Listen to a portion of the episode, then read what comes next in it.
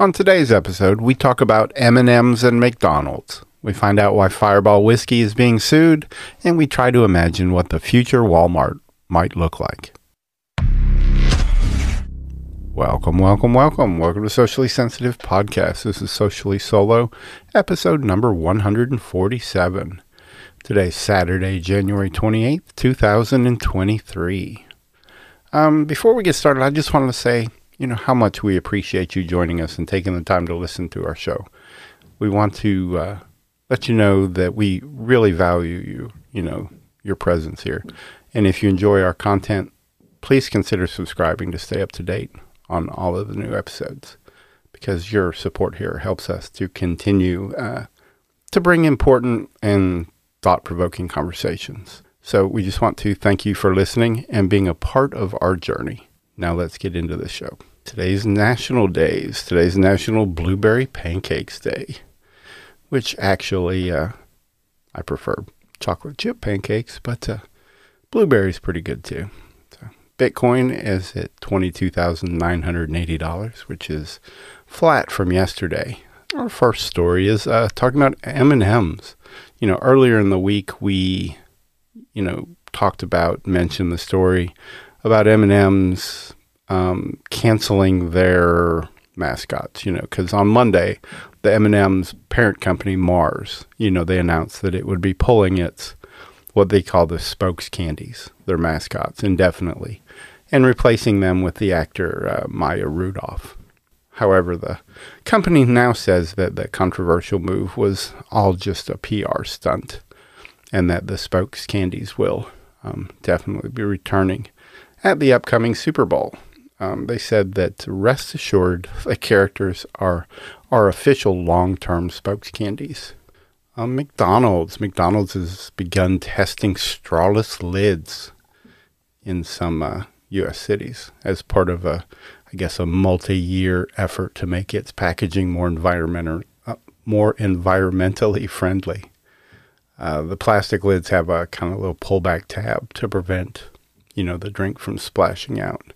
I imagine it's kind of like their their coffee lids too.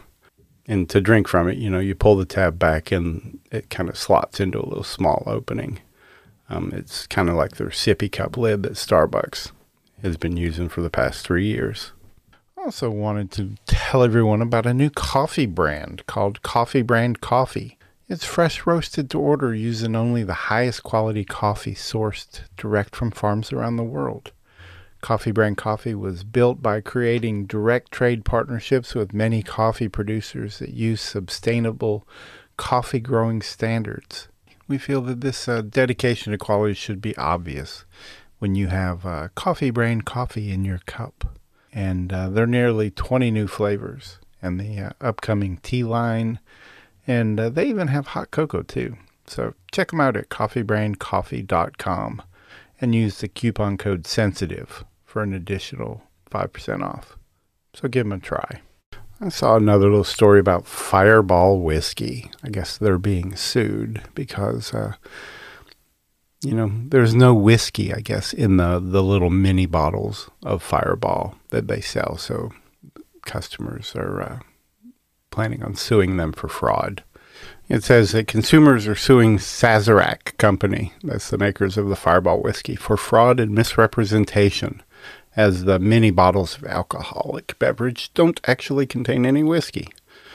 The smaller bottles named Fireball Cinnamon are made from a blend of um, malt beverage and wine, while the whiskey based products are called Fireball Cinnamon Whiskey according to the company website. It's spelled whiskey, W H I S K Y, when I guess whiskey has a W H I S K E Y. But the 99 cent bottles are sold in, it says 170,000 stores, including gas stations and grocery stores. Which that, you know, that, that caused some customers to wonder why the products were, that they were selling there contained liquor in it or not.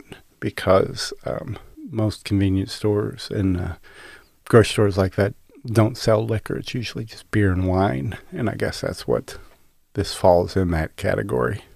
And they say what the label means to say is that the product contains natural whiskey flavors and other flavors. By not including the words flavors, after natural whiskey, it was, uh, I guess, a little misleading, and it caused people to expect uh, actual whiskey was added as a separate ingredient.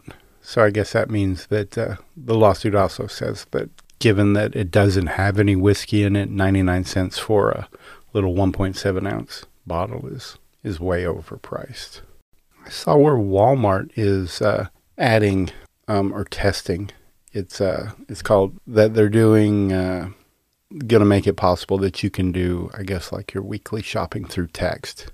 They launched, you know, last month the text to shop feature, and uh, I think it's still in limited areas. Um, I haven't noticed it in ours if it's possible yet, but I have to look into that a little more. But the new service, I guess, allows shoppers using like an iOS, with an iPhone, or, you know, or an Android device to type in your the desired products for purchase from the local store or at Walmart.com. It also allows you know customers to reorder items for pickup or delivery or shipping that they've ordered in the past. And you know, so far it's it's had its flaws, I guess. So far that they uh, because it's, it's supposed to be more like a like a chat experience, and I guess there for some people there's difficulty with how you navigate it, and um, it, sometimes it'll give back confusing responses from the chat bots. So that's kind of what's holding it back from probably really taking off.